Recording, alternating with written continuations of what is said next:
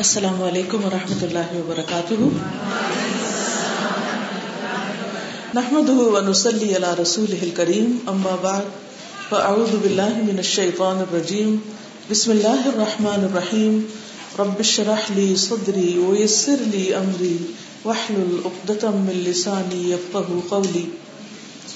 الحمد للہ اللہ کی توفیق اور اللہ کے اذن سے آپ سب کی قرآن مجید کی تکمیل کا اور حقیقت میں زندگی کا ایک بہت ہی قیمتی اور بہت خوشی کا دن ہے۔ آپ کی خوشی کو میں اچھی طرح سمجھ سکتی ہوں کیونکہ مجھے اپنی تکمیل یاد آ رہی ہے کہ جب میرا قرآن پاک مکمل ہوا تھا تو وہ دن عید سے کم نہیں تھا۔ پورا خاندان جمع تھا اور سب سے اچھے کپڑے بنا کر دیے گئے، چھوٹا چھوٹا زیور بنا کے دیا گیا۔ اور مجھے اپنا وہ لباس، اپنا وہ زیور اور وہ دن اور وہ رونق کبھی نہیں بھولتی۔ یہ دن دو مرتبہ میری زندگی میں آیا ایک جب میں نے ناظرہ قرآن مجید مکمل کیا، اس دن مجھے مون لائٹ ایک کپڑا ہوتا تھا، جو لوگ میری عمر کے ان کو معلوم ہوگا کہ مون لائٹ کیا۔ اورنج کلر کا مون لائٹ کا سوٹ بنا کے دیا گیا تھا۔ اور سارا خاندان اور سارے میرے والد کے دوست احباب سب لوگ جمع تھے۔ اور سب کو آم بھی کھلائے گئے تھے، وہ مجھے یاد ہے اچھی طرح۔ تو میں سمجھتی ہوں کہ قرآن مجید کی تکمیل کا موقع ایک خوشی کا موقع ہوتا ہے۔ اور قرآن مجید میں ہی آتا ہے کہ کل بفد اللہ و برحمت ہی فبال کا فلیف رہو کہہ دیجیے کہ اللہ کی رحمت اور اللہ کے فضل کی وجہ سے ان کو چاہیے کہ خوش ہو جائے۔ وہ خیر مما اجماؤں وہ ان سب چیزوں سے بہتر ہے جسے لوگ جمع کر رہے ہیں۔ ایسے موقع پر خوش ہونا، اپنی خوشی میں دوسروں کو شریک کرنا، یا خوشی کا اظہار کرنا، یا پھر شکرانہ ادا کرنا، کسی بھی شکل میں، یہ ہم سب کے لیے تسکین کا باعث ہوتا ہے۔ ظاہر ہے کہ ابھی جو میں ان کے تاثرات سن رہی تھی کہ کتنی کتنی دور سے اور بچوں کے ساتھ اور مشکلات کے ساتھ اور بیماری کے ساتھ اور پریگنینسی کے ساتھ اور ہر طرح کی مشکلات کے باوجود انہوں نے استقامت کے ساتھ اپنا یہ سفر جاری رکھا۔ اور الحمد للہ ایک دن اس منزل تک آ پہنچے۔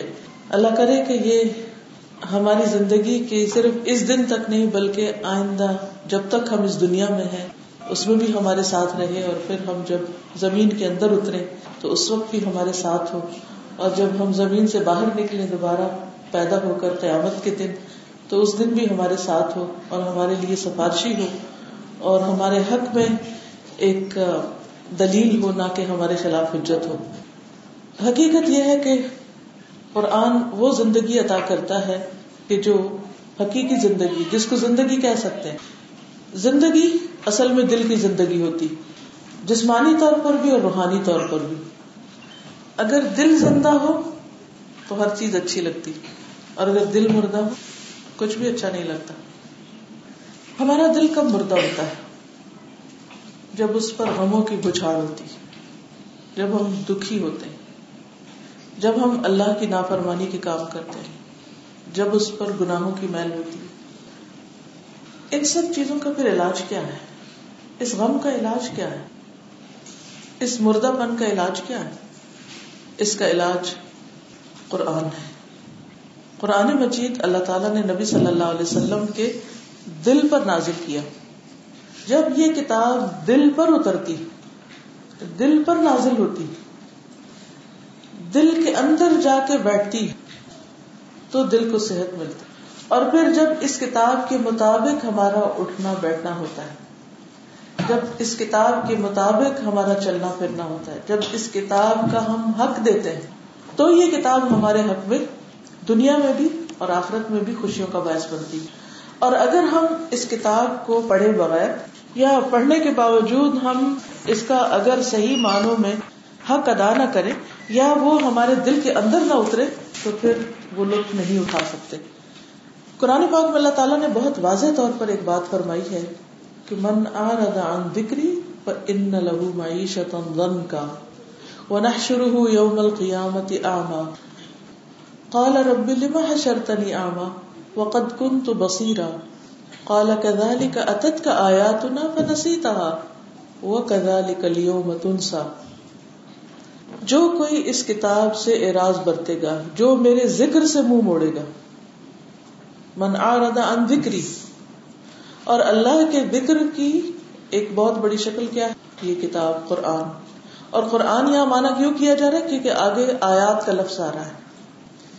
من آرد ان ذکری فإن له معیشتا ضنکا۔ تو یقیناً اس کے لیے تنگ زندگی ہوگی۔ اس کی دنیا کی زندگی تنگ ہو جائے گی۔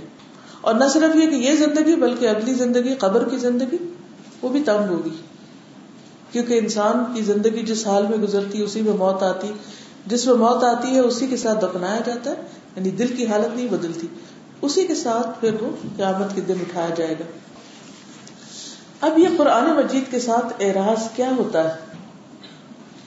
یعنی قرآن مجید سے منہ مو موڑنا، منہ پھیرنا، بے نیازی اختیار کرنا، یہ کیا چیز ہے؟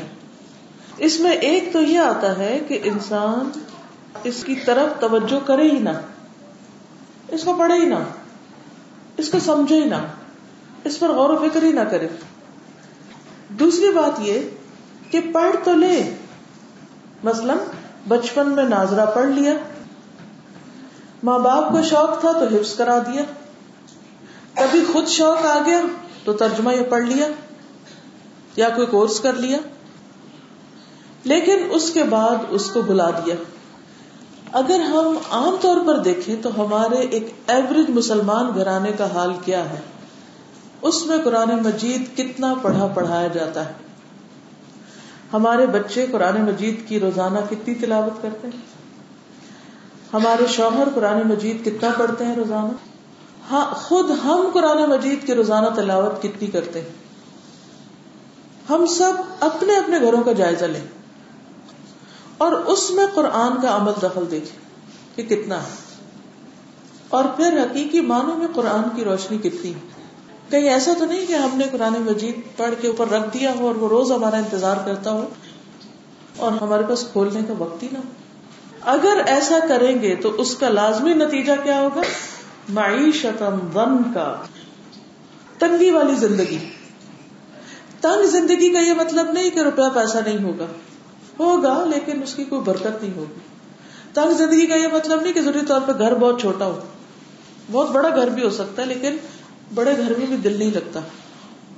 تنگ زندگی کا یہ مطلب نہیں ہو سکتا کہ انسان ہر وقت مشکلات میں ہی گرا ہوا ہو۔ ہاں وہ بھی ہو سکتا ہے، لیکن اس کے ساتھ ساتھ دل کی رونق دل کی خوشی، دل کی سکینت اور دل کا اطمینان اور دل کی وسط سب سے بڑی بات ہے دل کی وسط دل کا کھلا پن وہ نہیں ہوتا۔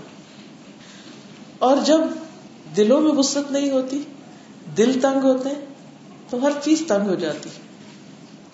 انسان کے اندر جب گٹن آتی ہے، یہ دنک جو ہے، یہ اندر کی گٹن کو شو کرتی جب گٹن آتی ہے، تو پھر انسان کے لیے ہر چیز بے معنی ہو کر رہ جاتی ہے۔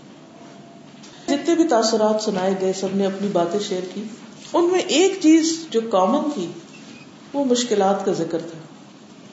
تو میں یہ سوچ رہی تھی کہ آخر کیا وجہ ہے کہ ہم سب اپنی زندگی میں پائی جانے والی نعمتوں کا ذکر نہیں کرتے یا کم کرتے، لیکن مشکلات کا ذکر ضرور کرتے۔ ہیں ایسا نہیں کہ نہیں ذکر کرنا چاہیے ذکر کیا جا سکتا ان کا حل تلاش کرنا چاہیے۔ لیکن ایک بات ہم سب کو یاد رکھنی چاہیے، اور وہ یہ ہے کہ اللہ سبحان تعالیٰ نے انسان کو اس دنیا میں ایک امتحان کے لیے پیدا کیا ہے۔ اور امتحان چھوٹے سے چھوٹا کیوں نہ ہو اور بڑے سے بڑا کبھی خوشگوار نہیں ہوتا۔ چاہے کسی نعمت کے ملنے کا امتحان ہو، چاہے کسی نعمت کے جانے کا۔ ایسے میں حل کیا ہے، علاج کیا ہے۔ علاج قرآن ہے۔ قرآن شفا ہے، قرآن دوا ہے، قرآن غذا ہے۔ قرآن مجید ایک ایسی سپورٹ انسان کو دیتا ہے، ایک ایسی خوشی انسان کو عطا کرتا ہے۔ دل کے اندر ایک ایسی راحت اور ایک ایسی سکینت ہوتی کہ انسان اگر اندھیروں پر، اندھیرے میں بھی کہیں بیٹھا ہو، تو اس کے اندر کی روشنی اس کو خوش رکھتی جیسے امام ابن تیمیہ نے کہا تھا کہ جب انہیں قید خانے میں بھیج دیا گیا، تو آپ دیکھیے قید خانہ کیسی جگہ ہوتی۔ چاہے کتنی بھی بڑی جیل ہو، ہے تو جیل۔ انہوں نے کہا، میرے دشمن میرا کیا بگاڑ سکتے ہیں؟ اس لیے کہ جیل کی یہ تنہائی میری خلوت ہے۔ کس کے ساتھ؟ اللہ سبحان و تعالیٰ کے ساتھ۔ میں اللہ تعالیٰ سے باتیں کرتا ہوں۔ اور میں اس پر شکر ادا کرتا ہوں کہ مجھے یہ تنہائی میسر آئی ہے کہ میں اپنے رب کے ساتھ بات کر سکوں۔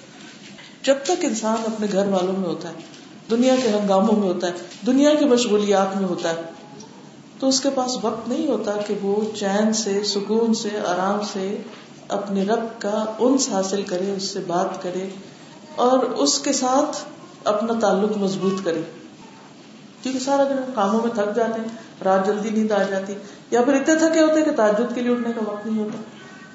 اور اس طرح انسان اللہ تعالیٰ سے آہستہ آہستہ دور ہوتے ہوتے ہوتے بہت دور ہو جاتا ہے۔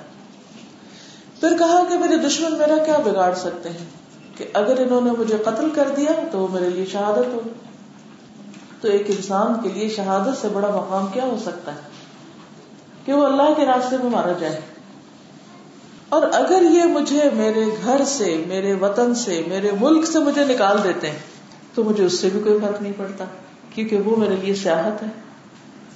وہ میرے لیے سیر کا ذریعہ ہے۔ کہ میں اپنے ملک میں تو سب کچھ دیکھ چکا ہوں، کسی اور جگہ بھیجیں گے تو وہاں کچھ اور دیکھوں گے، وہ میری سیاحت ہے۔ اس سے بڑے غم کیا ہو سکتے ہیں کہ کسی کی جان لے لی جائے، کسی کی آزادی چھین لی جائے، کسی کا ملک یا وطن یا اس کا گھر اس سے چھین لیا جائے۔ یہ تینوں تکلیف دہ ترین صورتیں ہیں نا۔ لیکن آپ پازیٹیوٹی کی انتہا دیکھیے کہ وہ ان تینوں حالتوں میں بھی خوش ہیں۔ کیوں خوش ہیں؟ وہ خوشی ان کو کہاں سے ملی؟ وہ اتنے ٹارچر میں کیسے خوش ہیں؟ کیا چیز ان کو خوش رکھتی؟ وہ اللہ کی یاد ہے۔ اور یہ یاد صرف یہ نہیں کہ ہاں اللہ تو ہے، بس اللہ کا ذکر ہو رہا ہے یا اللہ یاد ہے مجھے۔ یہ کیفیت صرف اس شخص کی ہو سکتی ہے جو اللہ کو پہچانتا، جو اللہ کی عظمت کو جانتا، جو اللہ کی بات کو سمجھتا، جو اللہ تعالی کے ساتھ ایک مضبوط تعلق رکھتا۔ ہو اور وہ تعلق انسان کو کہاں سے ملتا ہے؟ اگر آپ چاہتے ہیں کہ اللہ تعالیٰ سے بات کریں یا اللہ کی بات سنیں یعنی اللہ تعالیٰ سے بات کرنے کے لیے تو آپ اپنی دعا کرتے ہیں، ذکر کرتے ہیں، جو بھی آپ کے دل میں ہو، غم، دکھ، تکلیف دہراتے ہیں۔ لیکن جواب کہاں سے آتا ہے؟ قرآن سے آتا ہے۔ آپ کسی بھی وقت، کہیں بھی، کہیں سے بھی قرآن مجید کا کوئی حصہ کھول لیجیے اور اس وقت جو آپ کے دل میں غم ہے آپ اس کے مطابق اس کو پڑھنا شروع کر دیں۔ اور آپ دیکھیں گے کہ اسی جگہ آپ کو جواب آ جائے گا۔ اگر ایک سفید پہ نہیں آیا، پہلے پہ نہیں آیا، دوسرے پہ دوسرے پہ نہیں آیا، تیسرے پہ پڑھتے جائیے پڑھتے جائیے۔ ایسی آیتیں آئیں گی کہ آپ چھلک چھلک کے رو دیں گے اور آپ کا دل بالکل ہلکا ہو جائے گا۔ اللہ تعالیٰ سے بڑھ کر کون مہربان ہے؟ کون رحیم ہے؟ اس سے بڑھ کر کون کیئر کرنے والا ہے؟ اس سے بڑھ کر کون ہمارا حال جانتا ہے؟ اس سے بڑھ کر ہماری مدد پہ کون قادر ہے؟ اس سے بڑھ کر ہمیں کون اطمینان اور سکون اور خوشی دے سکتا ہے؟ لیکن یہ سب کچھ خزانے تو موجود ہیں۔ فائدہ ہمیں کیسے پہنچے گا؟ لاک لگا کے تو خزانے سے کچھ نہیں نکلتا۔ ان لاکس کو کھولنا پڑے گا۔ اللہ تعالیٰ فرماتے افلا تدبرون القرآن ام اعلی قلوب نقفالها؟ کیا وہ قرآن پر غور و فکر نہیں کریں گے؟ کیا ان کے دلوں پہ تالے پڑے ہوئے ہیں؟ اور یاد رکھیے کہ قرآن مجید میں غور و فکر صرف ایک دفعہ تکمیل کر لینے سے نہیں ہو پاتا۔ یہ ساری زندگی کا کام ہوتا ہے۔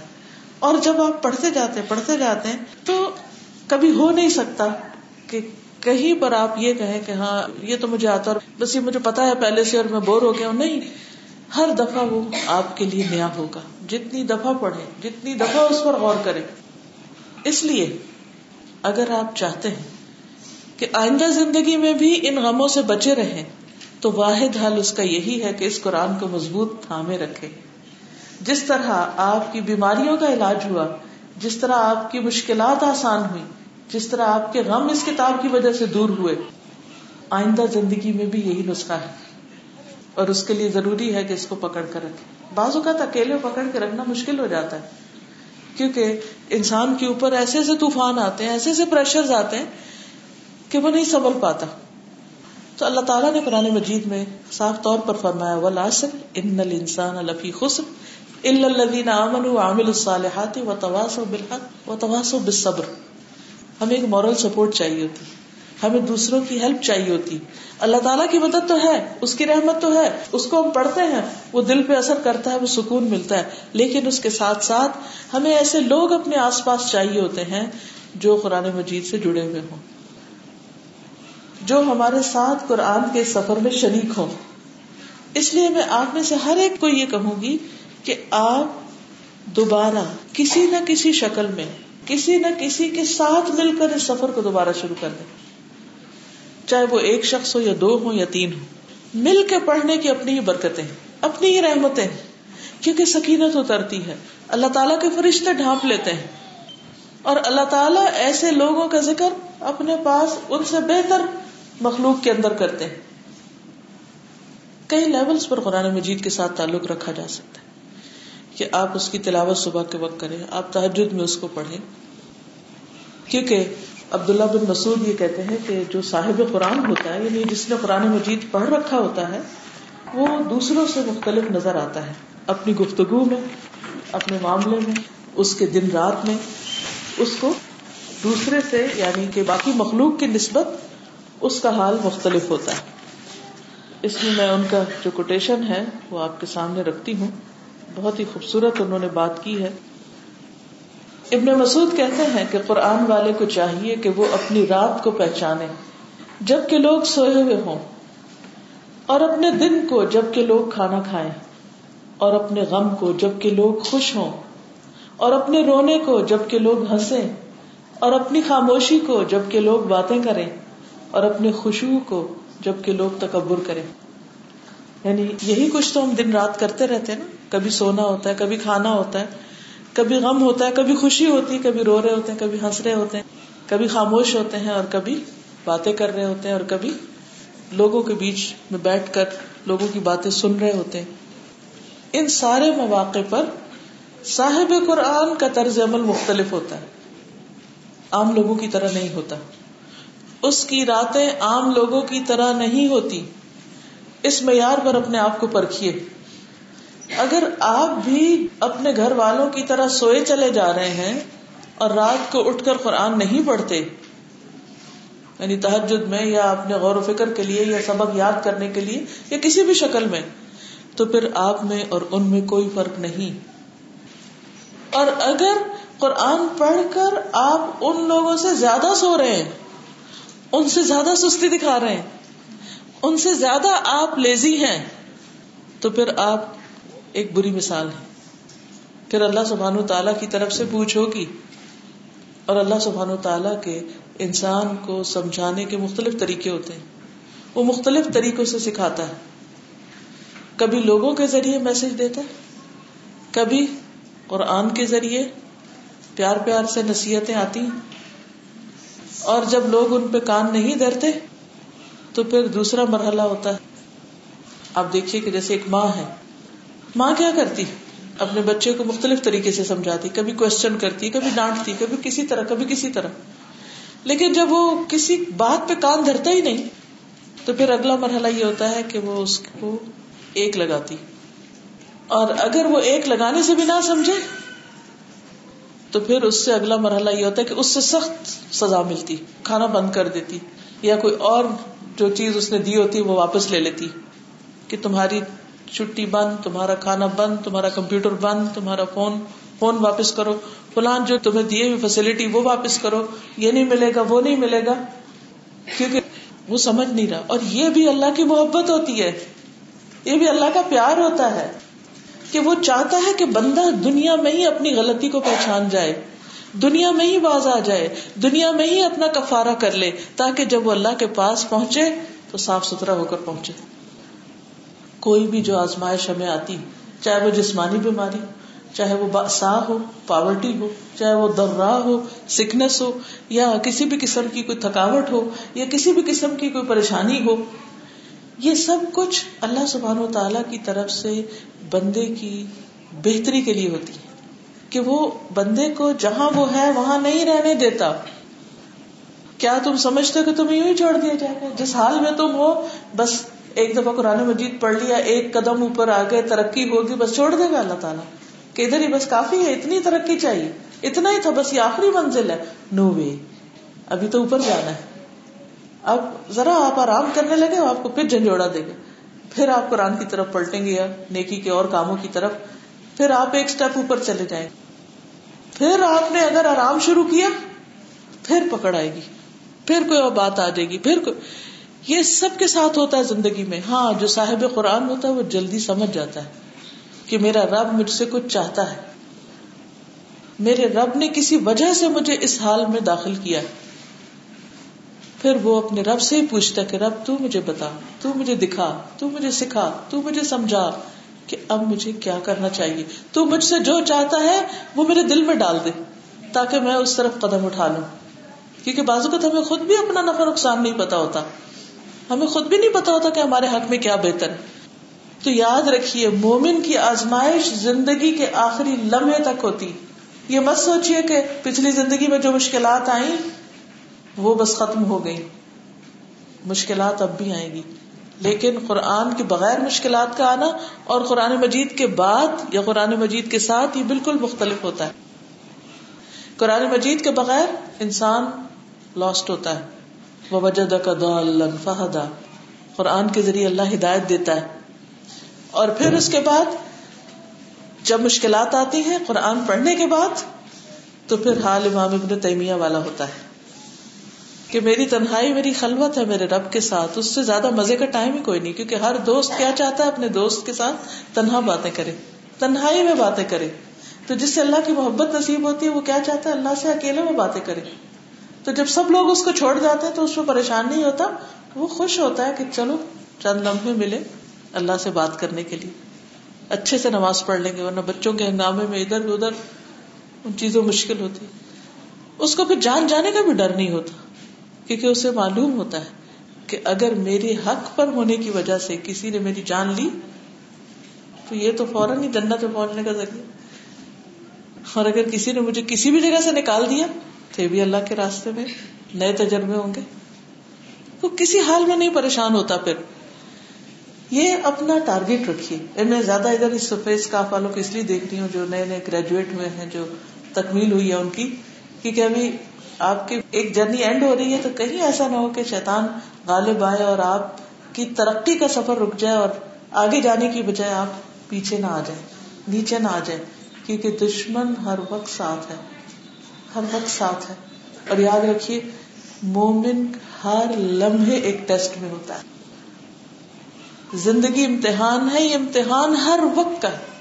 حتیٰ کہ اس وقت جو ہم یہاں بیٹھے ہوئے نا، یہ بھی امتحان ہو رہا ہے۔ یہاں سے نکل کے کہاں جاتے ہیں وہ بھی ایک امتحان ہے۔ کیا کرتے ہیں، کیا نہیں کرتے، سب امتحان ہے تو اس لیے یہ جو ابن مسعود نے بات کی ہے، عبداللہ بن مسعود نے، یہ بہت زبردست بات ہے کہ قرآن والے کو چاہیے کہ وہ اپنی رات کو پہچانے کہ اس کی رات کس کام میں گزرتی ہے، وہ رات میں کیا کام کرتا ہے۔ اور دن کو جبکہ لوگ کھانے پینے میں مشغول ہوں، تو اس وقت یا تو وہ خود پڑھ رہا ہوتا ہے، یا وہ اتنا لمبا چوڑا کھانا پینے کا اہتمام نہیں کر رہا ہوتا وہ اس کو مختصر کرتا ہے۔ پھر اسی طرح جب لوگ غمگین ہوتے ہیں یا لوگ خوش ہوتے ہیں یا خوشی کا کوئی موقع ہوتا ہے تو اس میں اپنے آپ کو دیکھتا ہے کہ میری لمٹ کیا ہے۔ غم کا موقع ہوتا ہے تو اپنی لمٹس کو دیکھتا ہے۔ اور اسی طرح جب لوگ دنیا پر تکبر کر رہے ہوتے ہیں کہ ہمارے پاس یہ بھی ہے اور یہ بھی ہے اور یہ بھی ہے، تو وہ اپنے اندر کی آجزی کو دیکھ رہا ہوتا ہے کہ میں اللہ کا بندہ کتنا وہ کسی چیز پر تکبر نہیں کر رہا ہوتا۔ اسی طرح انہوں نے کہا کہ قرآن پڑھنے والے کے لائق نہیں کہ وہ سنگ دل، غافل، شور مچانے والا اور مغلوب الغضب ہو۔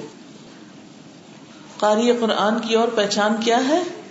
کہ وہ اپنے غصے سے مغلوب نہیں ہوتا، کہ غصہ اس کو اتنا بےکل کر دے، اتنا پاگل کر دے کہ وہ منہ سے بے محابہ باتیں نکالتا چلا جائے۔ نہیں، وہ کس لیے نہیں نکالتا کہ میں صاحب قرآن ہوں؟ میرے سینے میں قرآن ہے، میں قرآن کا نمائندہ ہوں، مجھے سنبھل کے بات کرنی قرآن میری آئیڈینٹی ہے۔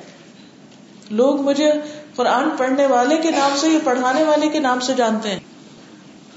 یہ کیسے ممکن ہے کہ میں اپنی زبان سے کوئی ایسی بات نکالوں جو میرے رب کو ناراض کر دے اور لوگوں کو مجھ پر ہنسنے کا موقع دے اور دین کے خلاف باتیں کرنے کا موقع دے۔ اور پھر وہ سنگ دل نہیں ہوتا، وہ رحم دل ہوتا ہے۔ وہ شور مچانے والا نہیں ہوتا، ہنگامے برپا کرنے والا نہیں ہوتا، وہ چھوٹی چھوٹی بات پہ فس نہیں کریٹ کر دیتا۔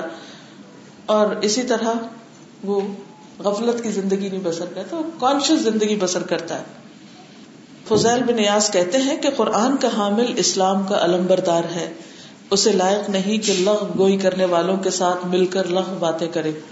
فضول باتوں سے پرہیز کرتا ہے۔ بھولنے والوں کے ساتھ بھولنے میں لگ جائے۔ یعنی کہ وہ دین کو، اسلام کو، قرآن کو بھول جائے، وہ ایسا نہیں کر سکتا۔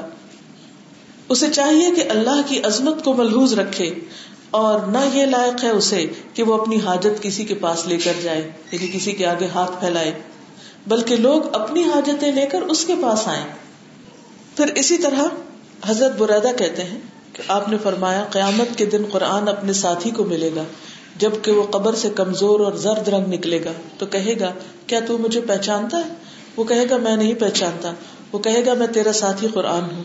میں نے تجھے گرمی میں پیاسا رکھا اور رات کو جگایا۔ ہر تاجر اپنی تجارت کے پیچھے ہے اور میں آج تیرے لیے ہر تجارت سے اچھا ہوں۔ پھر اس کے دائیں ہاتھ میں اختیار دیا جائے گا اور بائیں ہاتھ میں ہمیشہ رہنا اور اس کے سر پر وقار کا تاج رکھا جائے گا اور اس کے والدین کو دو جوڑے پہنائے جائیں گے کہ ساری دنیا ان کی قیمت نہیں بن سکتی۔ وہ کہیں گے کہ یہ ہلے ہمیں کس وجہ سے پہنائے گئے؟ کہا جائے گا تمہارے بچے نے قرآن یاد کیا تھا۔ پھر کہا جائے گا کہ جنت کے درجات اور بالا خانوں میں پڑھتا جا اور چڑھتا جا۔ وہ جب تک پڑھتا جائے گا، چڑھتا جائے گا۔ خواہ تیزی سے پڑھے یا آہستہ سے پڑھے۔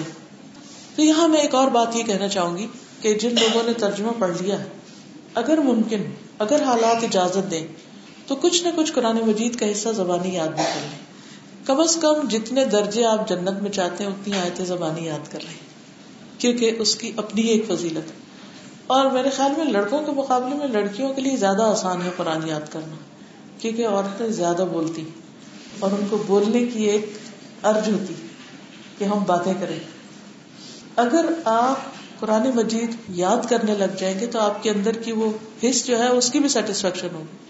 ہم نے دیکھو کہ خواتین جب بات نہیں کرتی تو ان کا دل بوجھل رہتا ہے اور ان کا دل چاہتا ہے کہ کوئی دوست ہو، کوئی لوگ ہو، گھر میں بچے ہوں، رونق ہو، کہیں نہ کہیں کچھ نہ کچھ کرتے رہے ایسی صورت میں جب کبھی اس وجہ سے بے چینی ہو کہ کوئی بات کرنے والا نہیں اور بور ہو رہے ہیں اور ان قرآن مجید کھول لیں۔ اچھا ایک اور بات یاد رکھیں۔ شروع میں جب آپ پڑھیں گے تو آپ کو رکاوٹ آئے گی۔ آپ سے پڑھا نہیں جائے گا۔ آپ کھولیں گے پھر رکھ دیں گے۔ پھر کھولیں گے، پھر رکھ دیں گے۔ لیکن آپ نے رکھنا نہیں۔ آپ نے اپنے اوپر خود قابو پانا ہے اور اس کو پڑھ کر دم لینا ہے۔ آپ تھوڑی دیر کے لیے مثلاً آپ اپنے آپ کو جیسے کوئی رسی سے باندھ کے بٹھاتے نا ایسے بٹھا دیں کہ پندرہ منٹ سے پہلے میں نے اٹھنا نہیں آ بچوں کو بھی تو ہم بٹھاتے ہیں نا۔ ان کو ٹائم آؤٹ دے دیتے ہیں، ان کو بٹھا دیتے ہیں کہ یہاں سے تم ہل نہیں سکتے۔ اپنے آپ کے ساتھ بھی یہی معاملہ کریں کہ ہل نہیں سکتے، بس اتنی دیر تو قرآن پڑھنا ہی پڑھنا ہے۔ اب آپ اس کا تجربہ کر کے دیکھ لیں، کیونکہ یہ میں نے اپنے ساتھ کیا ہوا ہے۔ تجربہ کر کے دیکھ لیں کہ آپ کو پہلے دو صفحے، تین صفحے، چار صفحے ذرا مشکل لگیں گے پڑھنے۔ پانچویں، چھٹے، ساتویں صفحے پہ جا کے آپ کا دل چاہے گا، اب آپ بند نہیں کریں۔ وہ رکاوٹ دور ہو جائے گی اور وہ پڑھتے جائیں گے آپ۔ تو اس طرح ان شاء اللہ آپ کو توفیق ہو جائے گی کہ آپ قرآن مجید کی کچھ صورتیں یاد کر لیں، یا جو یاد کی ہوئی ہے ان کو آپ ریوائز کر لیں۔ فائدہ کیا ہوگا؟ دل کا سارا بوجھ اتر جائے گا، دل کا سارا غم نکل جائے گا۔ قرآن مجید آپ کے بہت سارے سوالوں کے جواب آپ کو دے گا اور آپ ہلکا محسوس کریں گے اپنے آپ کو، کیونکہ اس میں شفا ہے، اس میں رحمت ہے۔ اور پھر اس میں سے کوئی نہ کوئی حصہ اپنے عمل کے لیے بھی نکال لیں۔ خصوصی طور پر اللہ تعالیٰ کے نام اور صفات جہاں پر آتی، ان پر غور و فکر کریں۔ مثلاً ایک دن کا آپ ٹارگیٹ یہ رکھ سکتے ہیں کہ میں جتنی بھی آیتیں پڑھوں گی اس کے آخر میں اللہ تعالیٰ کی جو بھی صفت آئے گی، اس کے ساتھ اللہ تعالیٰ کو پکار کر دعا کروں گی۔ مثلاً، بسم اللہ الرحمن الرحیم۔ جس میں آخر میں کیا ہے؟ الرحمن الرحیم۔ اب آپ کیا کر سکتے ہیں؟ یا اللہ، یا رحمان، یا رحیم، تو مجھ پہ رحم فرما۔ تو میرا حال درست کر دے۔ تو میرا غم دور کر دے۔ تو میری پریشانی دور کر دے۔ تو میری یہ مشکل آسان کر دے۔ آپ نے دیکھا ہوگا کوئی زندگی کا ایک دن ایسا نہیں جاتا کہ جس میں آپ کے لیے کوئی نہ کوئی چیز تکلیف کا باعث نہ بنے۔ چھوٹی ہو یا بڑی۔ آپ ادھر سے ادھر اٹھ کے جاتے ہیں تو کوئی نہ کوئی چیز دیکھ لیتے ہیں یا سن لیتے ہیں یا پڑھ لیتے ہیں۔ یا دنیا میں کچھ ہو رہا ہوتا ہے، یا آپ کے گھر میں کچھ ہو رہا ہوتا ہے، یا نیبر میں کچھ ہو رہا ہوتا ہے، یا کہیں اور۔ اور اگر آپ کو ٹی وی دیکھنے کی عادت ہے بدقسمتی سے، پھر تو آپ لازمن ایک غمگین انسان ہوں گے، کیونکہ اس میں کچھ نہ کچھ ایسا پریشان کن خبریں چلی رہی ہوتی۔ ہیں اب یہ ساری چیزیں کتنا پریشان ہوں گے؟ کیا پریشان ہونے سے اتنے سال جو پریشان ہوئے کچھ حل نکلا؟ نہیں، اس سے حل نہیں نکلتا۔ ہاں اگر آپ اللہ کی کتاب پڑھیں گے تو اس میں آپ کو حل یقیناً ملے گا۔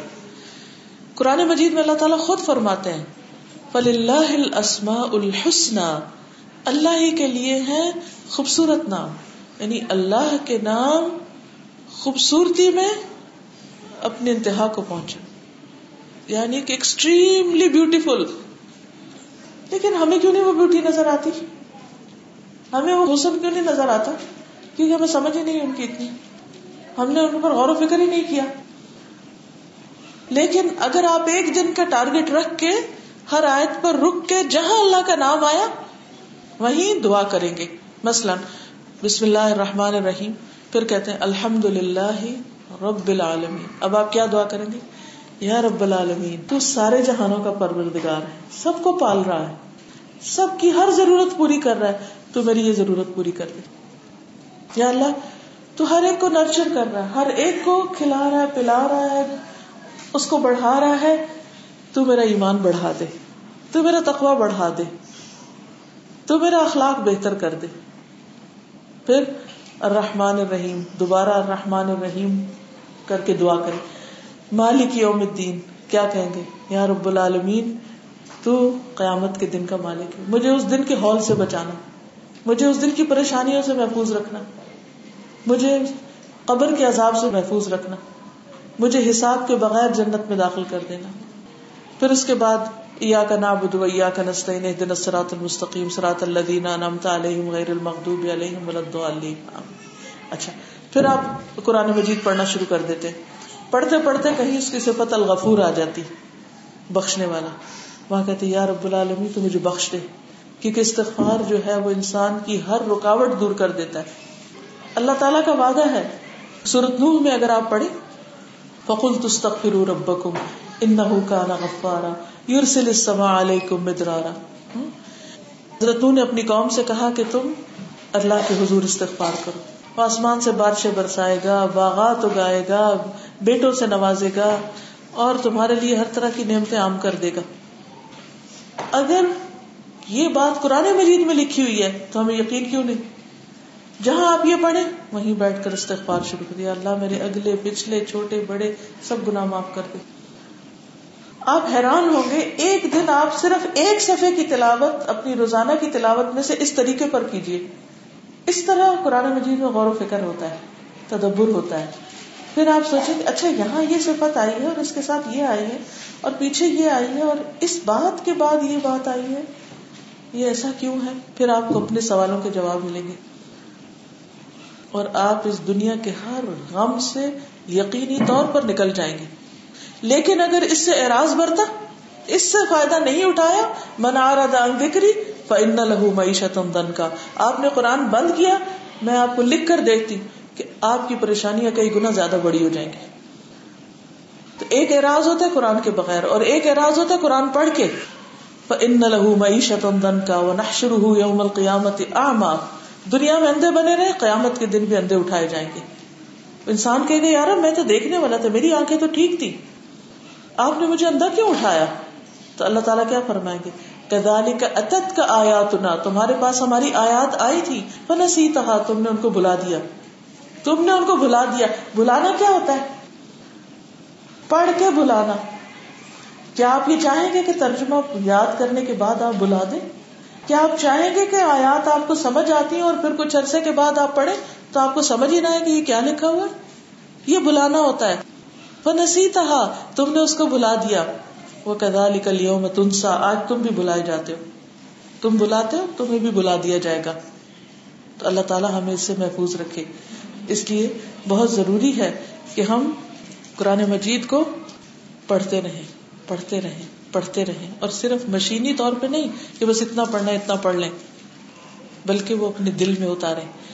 پھر آپ دیکھیے کہ ایک دن کا آپ نے مثلاً یہ ٹارگیٹ رکھا، ایک دن پھر دوبارہ آپ پڑھنے لگے۔ آپ ایک اور ٹارگیٹ رکھے مثلاً میں آج جو تلاوت کروں گی، میں اس میں یہ دیکھوں گی کہ اس میں کتنے اسم آئے ہیں ناؤنس آپ مثلاً مارکر لے لیں، سارے ناؤنس کے اوپر نشان لگا لیں، ٹھیک؟ پھر آپ دیکھیں کن کن ناموں کا ذکر آیا، کن کن کن کا ذکر آیا یہاں؟ یہ کون تھے؟ پھر آپ کسی دن پڑھیں، سارے افعال وربس کے اوپر نشان لگا لیں، پھر ان کو غور کریں۔ تو آپ حیران ہوں گے کہ اچھا ان ان کاموں کا ذکر ہے۔ کہیں آپ سے کہا جائے گا کہ آپ کچھ کریں۔ اچھا مجھے یہ کرنا ہے۔ تو اس طرح ڈفرینٹ ایکٹیویٹیز آپ خود سوچیں اپنے لیے، جو بھی آپ کو زیادہ انجوائبل لگے۔ لیکن اس کو چھوڑنا نہیں۔ اس سے تعلق مضبوط رکھیں اور پھر اس کو آئینے کی طرح لیں جیسے روز شیشہ دیکھتے ہیں، وہ دیکھتے اچھا یہ اسکارف ٹھیک نہیں ہے۔ یہ بھی لگتا ہے کچھ صحیح نہیں ہے۔ اب ہاں اب ٹھیک ہے، کچھ بہتر۔ اسی طرح قرآن کو بھی دیکھ کے آئینہ۔ اچھا یہ کہا گیا، میں کر رہی ہوں۔ میں نہیں کر رہی، مجھے ٹھیک کرنا ہے اپنے آپ کو۔ کوئی چیز، ایک چیز دیکھ لیں اس میں۔ اس سے باتیں کیا کریں؟ پوچھا کریں، یہ میں کر رہی۔ کیونکہ عموماً کیا ہوتا ہے کہ ہم بس وہ وقت جلدی سے گزارتے اچھا دو پیج پڑھنے، جلدی سے پڑھ کے بند کر دو۔ ایسا نہیں۔ اس سے تدبر نہیں ہوتا، غور و فکر نہیں ہوتا۔ یہ عمل کی کتاب ہے۔ اس میں دیکھنا ہے کہ ہم کیا عمل کر رہے اور کیا نہیں کر رہے۔ کہاں ابھی تک پیچھے؟ یہ مسلسل سفر ہے۔ اگر کوئی شخص، یہ بھی یاد رکھیے اگر کوئی شخص اپنے عمل کے ذریعے آگے نہیں بڑھتا، تو اللہ تعالیٰ اس کو ٹیسٹ میں مبتلا کر کے آگے بڑھاتے ہیں۔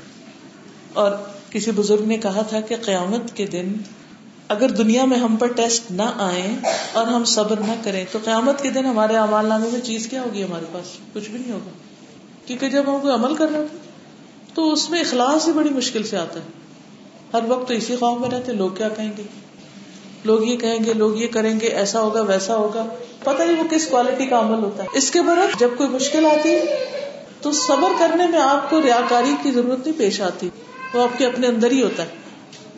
اس لیے اللہ تعالیٰ جس حال میں رکھے، اس پر راضی ہوتے ہوئے اپنی زندگی کے مقصد پر فوکس کرے اور اس قرآن مجید کے ساتھ ایکٹیو ریلیشن شپ اور دل کی حالت کا مسلسل جائزہ۔